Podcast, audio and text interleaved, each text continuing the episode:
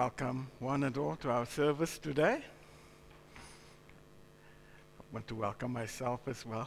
I'm only joking. Just want to get your attention there, that's right. but we want to welcome you to our service here this morning, and we pray that the Lord will just bless us as we continue worshiping Him and as we continue hearing from Him. And uh, we're still continuing in our series here with First John. And today we are focusing on verses 15 to 17. And we're going to be challenged this year, year this morning um, as we focus on this word. And I pray that as we are challenged, that we will take it on and live up to the standards that God uh, uh, has in mind for us and has in store for us and what He requires of us. And may we be blessed this morning and challenged as we focus on His word today. Let's just read our scripture this morning, and then after that, we will we'll pray together. Do not love the world or anything in the world. If anyone loves the world, the love of the Father is not in him. For everything in the world, the cravings of sinful man, the lust of the eyes, and the boasting of what he has and does, comes not from the Father but from the world. The world and its desires pass away, but the man who does the will of God lives forever. So far, may God bless the reading of His precious word. Let's pray together. Father, we want to thank you again for today and thank you that we can gather in this way. And for, Lord, thank you for your goodness toward us. You've been good to us. You've been faithful. You've blessed us in so many ways. And we are so grateful to you this morning, Lord, for another opportunity to worship you, another opportunity you give us, Lord, to draw near to you and to seek your face. We bless you, Lord, for those who are gathered here today, Lord.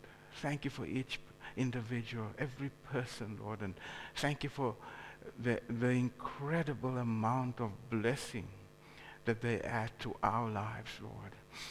Thank you for, Lord, just being part of their lives. And Lord, amidst the battles, amidst everything, they've braved even the weather today to be here, to be to hear from you, Lord. And we pray that you will bless us as, as you challenge us through your word, Lord.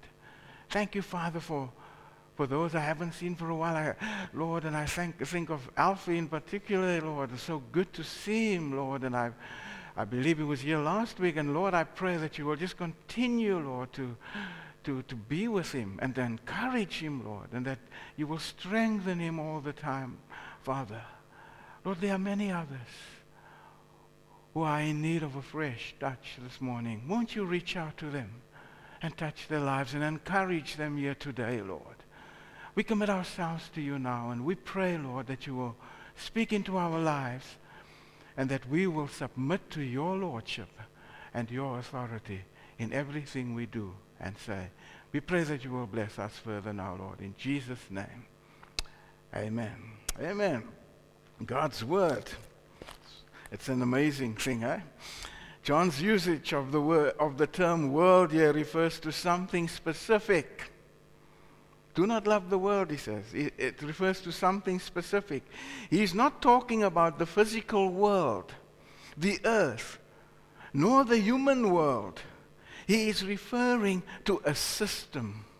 Let us understand this right from the outset. When John talks about do not love the world, he's talking about a system. He's referring to a system. Just as you might hear a sports commentator speak of the world of sports or a newscaster may refer to the world of politics. John is referring to a world system here. He's commanding you not to love the fallen, wicked system, not the people of the world. He's not referring to that. We've got to, because we've got to love people and we've got to be there and we've got to encourage them. He's, he's commanding you not to love the fallen, wicked system that excludes God, where the Lord is out of the picture and is under the influence of Satan. Whenever you find yourself in Satan's arena, and you decide to play his game, you end up focusing on your own wants, needs, and desires. This is what John is trying to say here. What is his game? That's the question. What is Satan's game? Satan's game is rebellion to authority, pride or lying, self fulfillment apart from God, earthly longings independent of God. Yes, the world here is not the earth or the physical globe on which we live. The world is the what we would call deficient system of values that cannot satisfy you completely. When we talk about deficient, nothing in the world satisfies completely. You've got to go for more and more. Isn't it true? You need to go, you know. And, and the amazing thing about the world is that nothing in the world lasts forever. Doesn't last forever. And this is what uh, John is talking about here. The systems you know, and, and the world is a system that attempts to run our culture and even run our lives. When the Greek word translated world here is the word cosmos, you've heard that before, which means the world apart from God. Yes, He created it. I want to say this John is not saying the world is not good. There's a lot of good in the world. Yes, there's also a lot of bad. But we need to be aware of it. He's not, refer- he's not saying the world is not good. There's a lot of good things happening in the world, and the world has a lot of good to offer. Mm, we must remember that, but it doesn't last. Isn't it true? Are you still with me? Thank you. The world systems generate and sustain our government and politics, entertainment, fashion, business ethics, healthcare, culinary flavors, economics, and the use of power. Just to mention a few, that's the world system. The world systems have formed much of our belief systems and attitudes. And these, in turn, have shaped our thinking and our behavior. But this morning, as we think of John speaking to those, those house churches is encouraging not to love the world. Why? And firstly, I'm going to ask questions this morning and not, in, in, as we try to answer this. Are you progressing, firstly, towards godliness or conformity? Where John says, do not love the world or anything in the world. Did you hear that? And now you, you say, hey, Pastor, hey, Alan, but there's a lot to love in the world. Yes, there is. but I want to say this again. It doesn't last. Are you progressing toward godliness or conformity? Verse 15a. Eh? And I think the, uh, from the word cosmos comes the word uh, cosmopolitan, you know, and speaks about us being citizens of the world, you know, people being citizens of the world. You're either a citizen of the world or which uh, city are you uh, a citizen of here this morning? And then also the other word is the word cosmetics that comes from that word cosmos. Now, cosmetics is big today, isn't it true?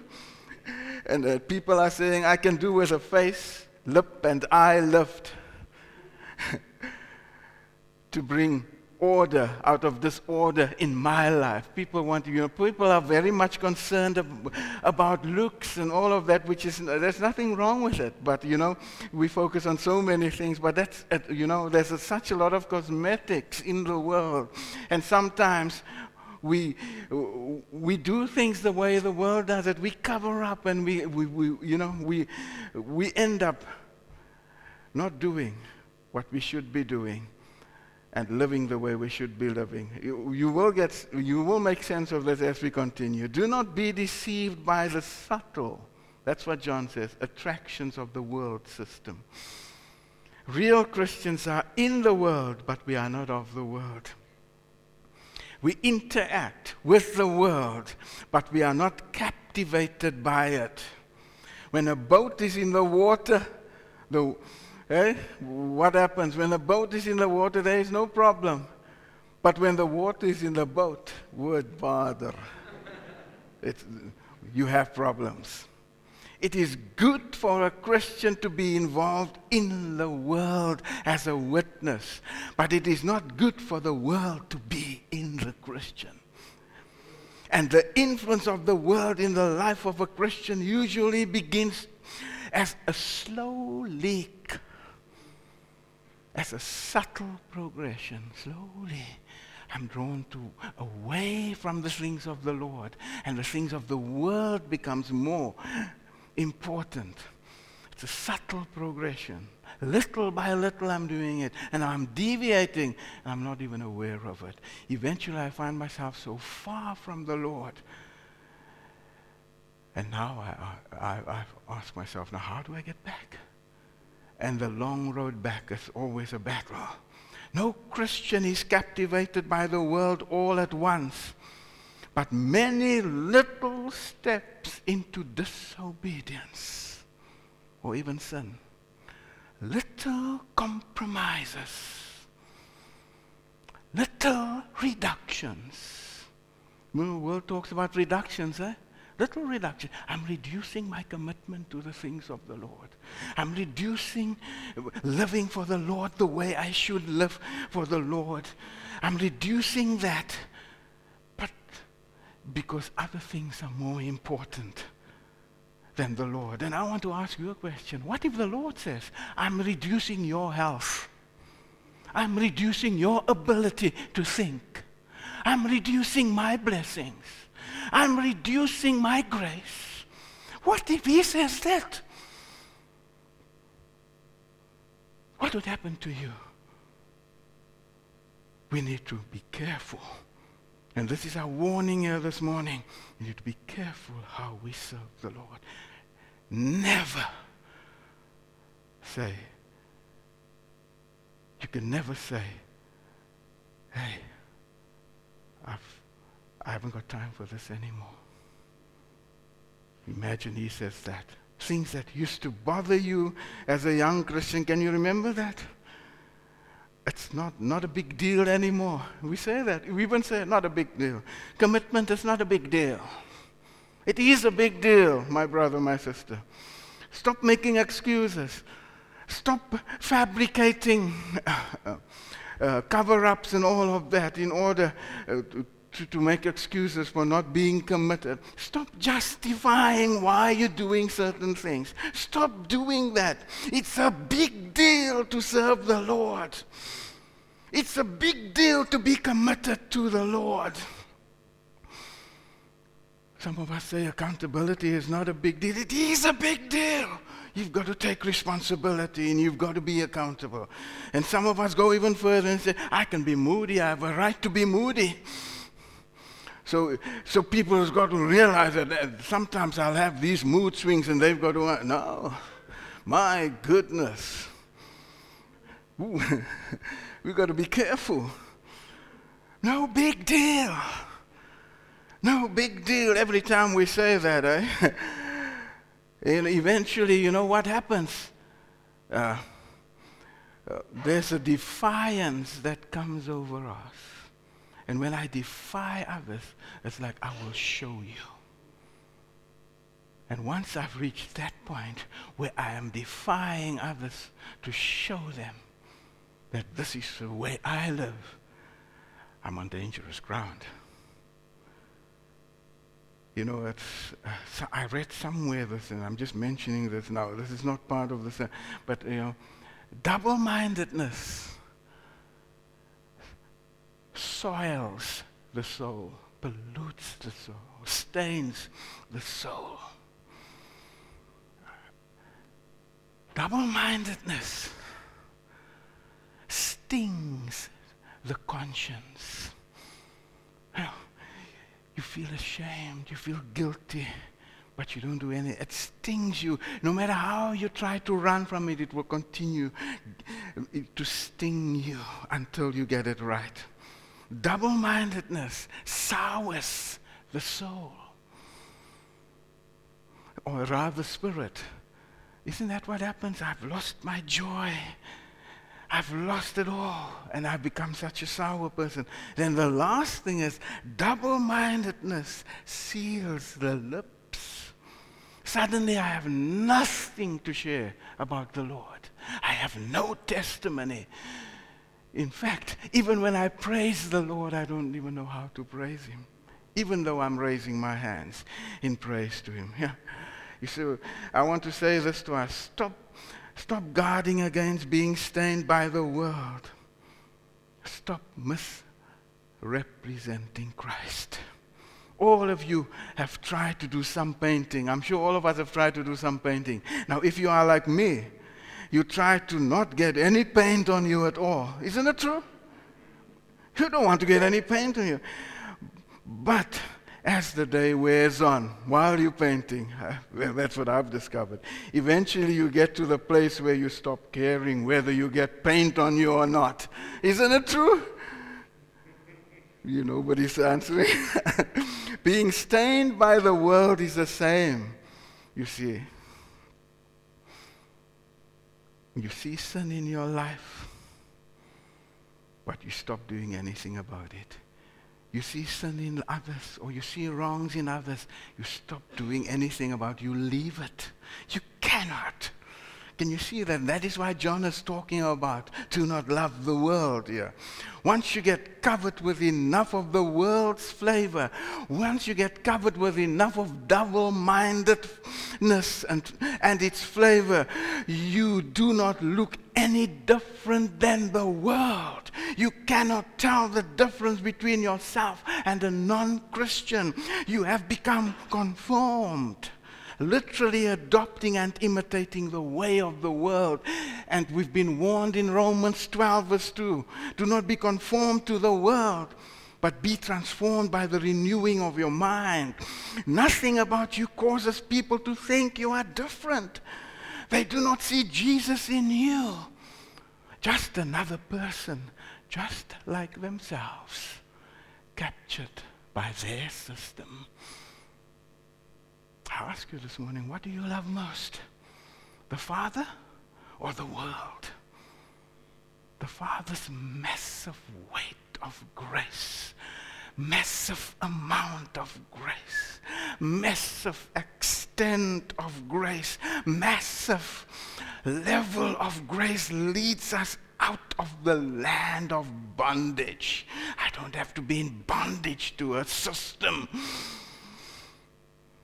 into the land of freedom. Have you noticed that? When somebody is free, there's joy, there's peace, there's victory to land of freedom. Now that sounds radical, doesn't it? Well, it is.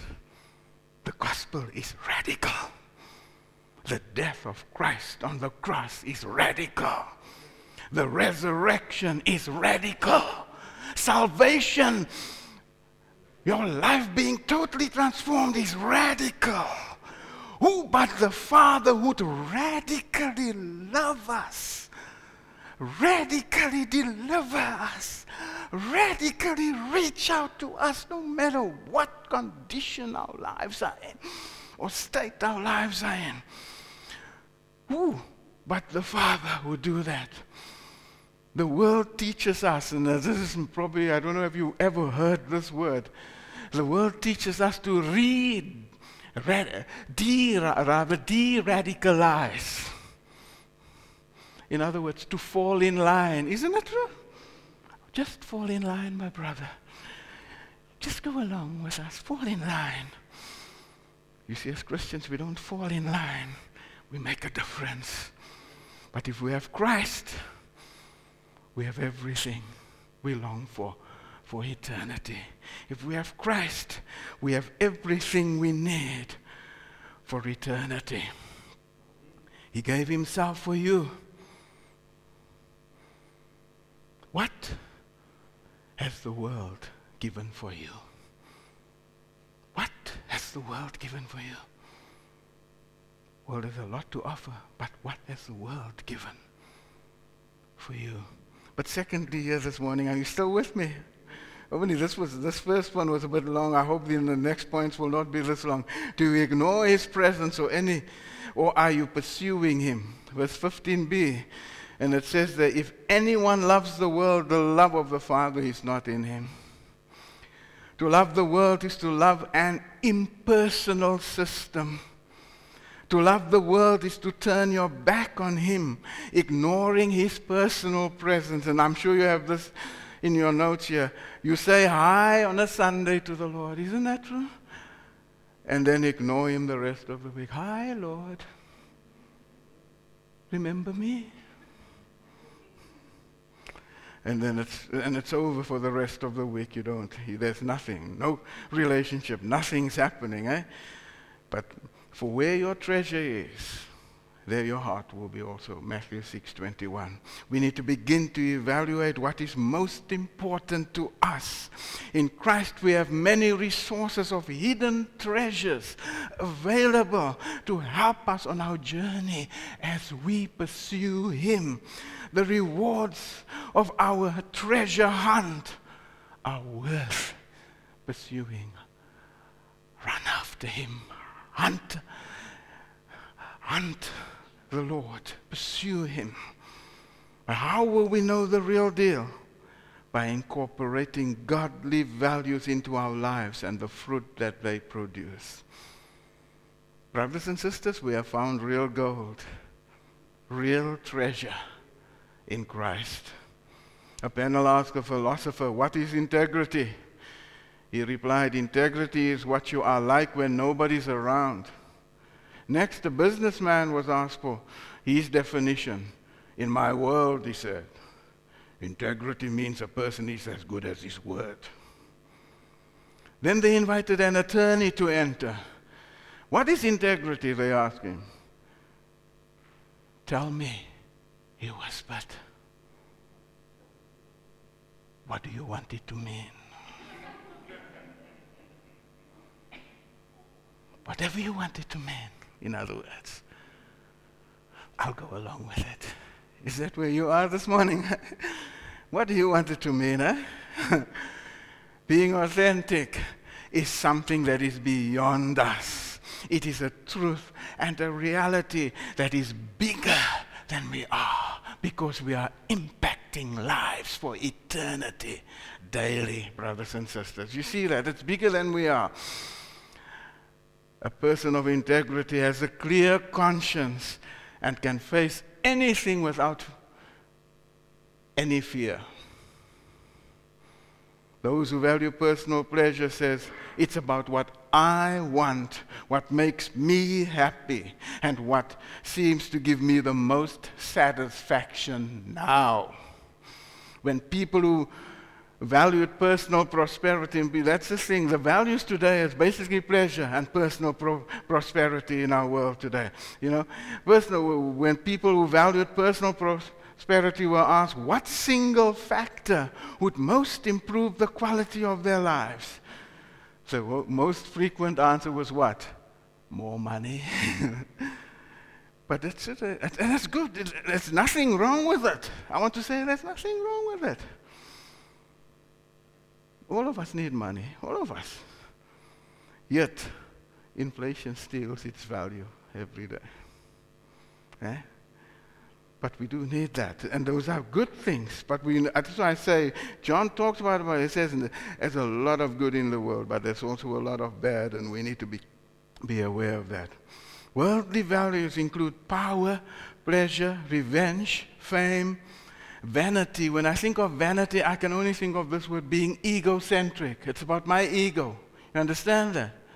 I'm vain, I'm arrogant. It's about me and my ego, you know, and status.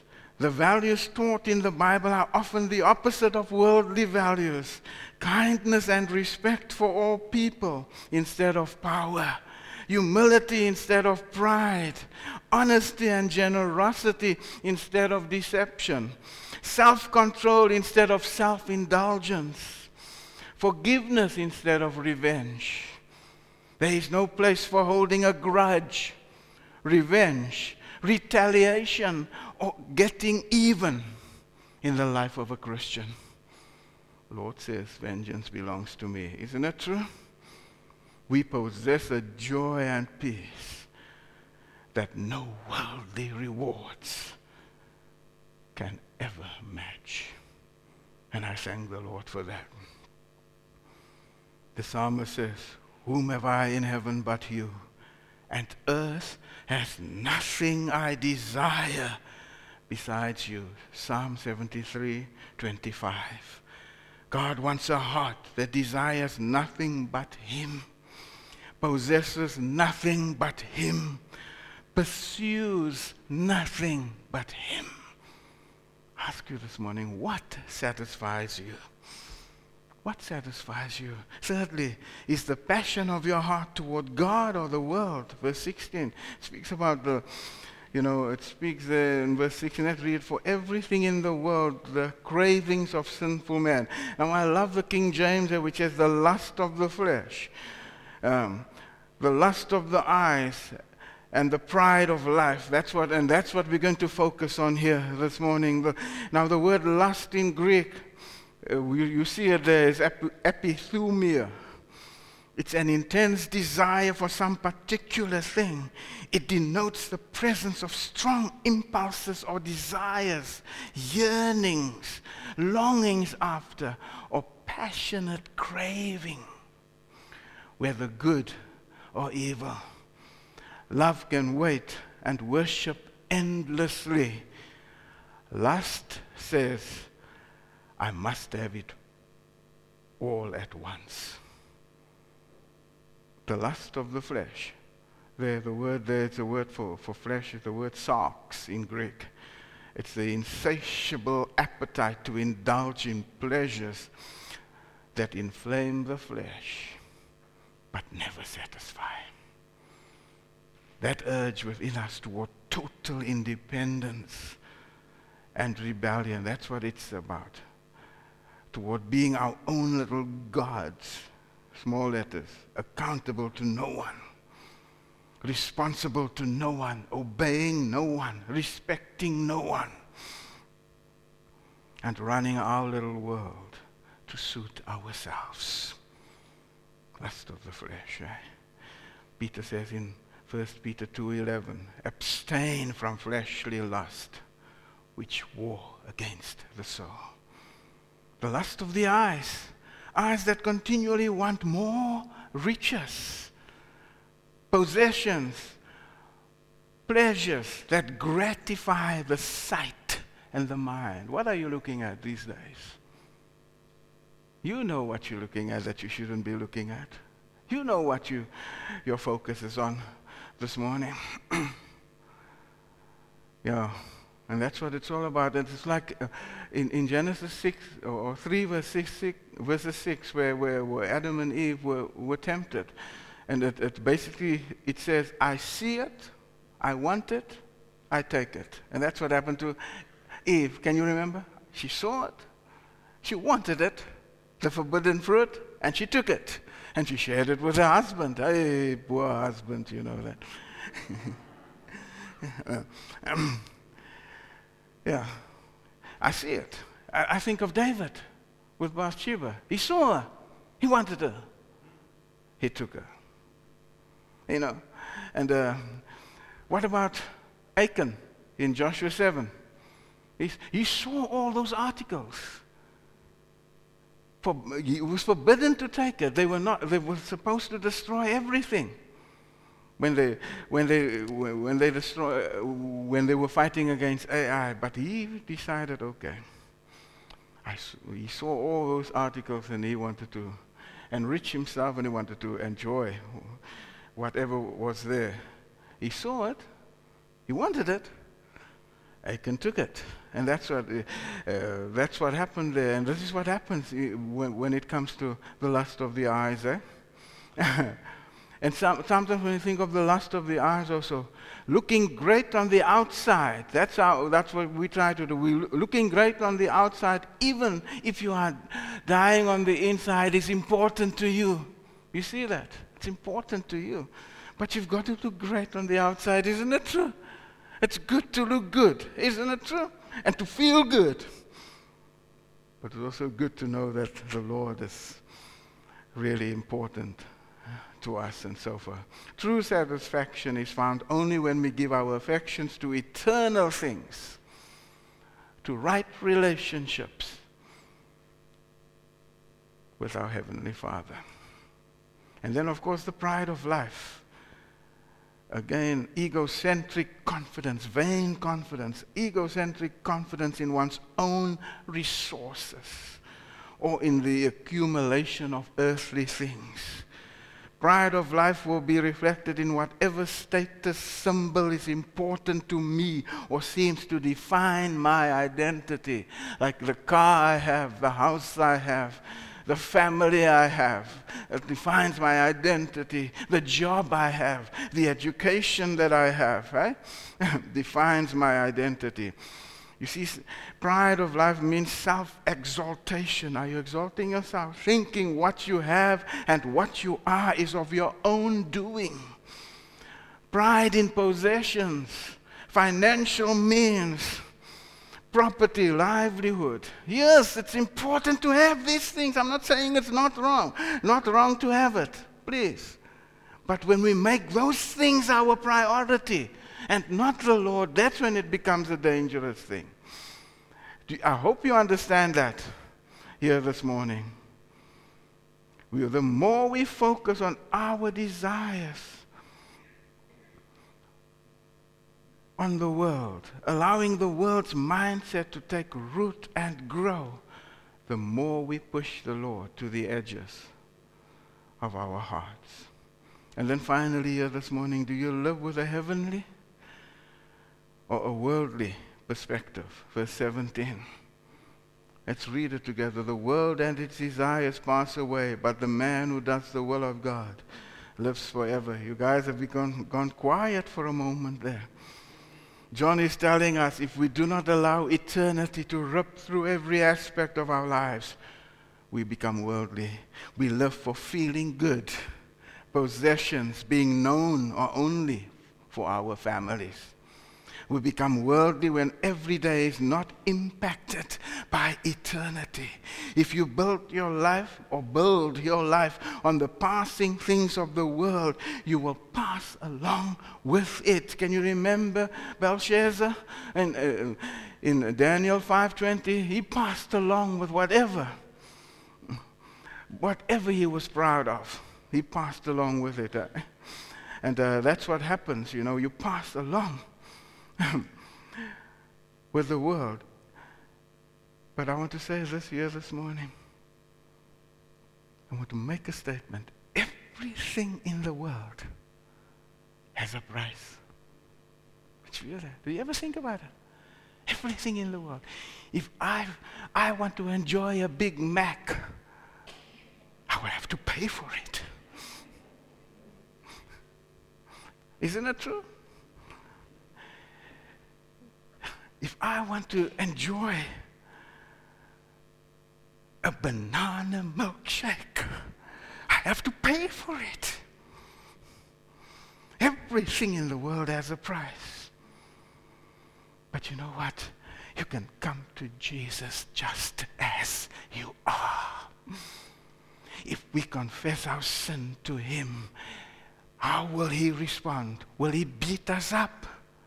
Will he cast us out? No. He will cleanse us. He will change us. He will transform us. When we bring our mess ups to the world, it shames us. When we bring our mess ups to Jesus, He saves, transforms, and delivers us. Isn't it true? People have been confused and frustrated and have relied on hunches and weird hocus pocus, what we call abracadabra, to discover the will of God for their lives. God's will has more to do with what we are and what we are becoming than where we are or even what we are doing. The next time you try to figure out your net worth, Remember, all your possessions and holdings are only for two purposes in God's eyes. Even if you don't remember anything else here, remember this. As a tool, it's used as a, to- a tool for the kingdom of God and to invest in eternity. None of your money possessions, even your children. And that's a humbling thing, even to me. Even your children are yours. You've been blessed. You've been blessed by the Lord. All of it is God's, and you are merely a steward, taking care of what God has blessed you with. You're merely a steward, my brother, my sister. Invest well today. We are to sow now to reap eternally. We are to be focused on God's will for our lives and this planet, to share Christ with the ain'ts and build up the saints. For people to come to Christ and become like Christ. Worldly self esteem bases your worth on appearance, possessions, and accomplishments. The kind of esteem, this kind of esteem focuses on self and does not add value to your life. It minimizes your potential for growth and influence. And I want to conclude with these three statements I want to make here this morning. You are valuable because of who you are. You are made in God's image and in his likeness, Genesis 1:26. You are valuable because of what you cost. You have been chosen by God for adoption as sons and daughters according to Ephesians 1:5, but more than this. This adoption came at a high price, the death of his son. For we have not been redeemed with, uh, with silver or gold, but with the precious blood of the Lamb. 1 Peter 1, verse 18. You are valuable because of what you can become. And 2 Corinthians 3:18 speaks about that. As a person who is adopted into his family, you can be sure that he has a plan for your life to be transformed into his likeness with ever increasing glory. Jesus wants to live and relate with you permanently. Be intentional about living a life that matches who you are by virtue of your relationship with Christ. He has made you uni- unique and has given you unique gifts to influence others and add value to their lives. Stop being satisfied with the status quo. It leads to stagnation.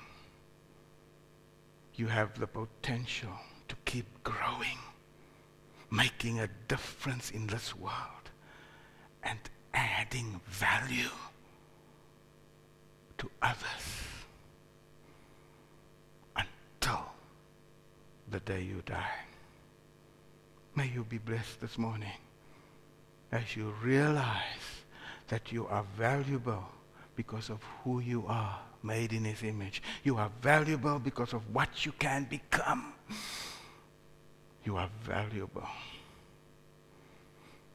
because of God's purposes that He wants to see being fulfilled in your life. Amen. Father, we want to thank you for your word this morning. We want to thank you for your faithfulness. And Lord, we honor you that although the world has great systems in place, Lord, your love is greater. Your purposes for us are even bigger than that the world could ever, Lord, give to us. And Lord, the world is a good place to be in. There's a lot of evil too, but Lord, you've placed us here on this planet Earth to make a difference. And Father, while we are part of this world and interacting with it daily, allow us, Lord,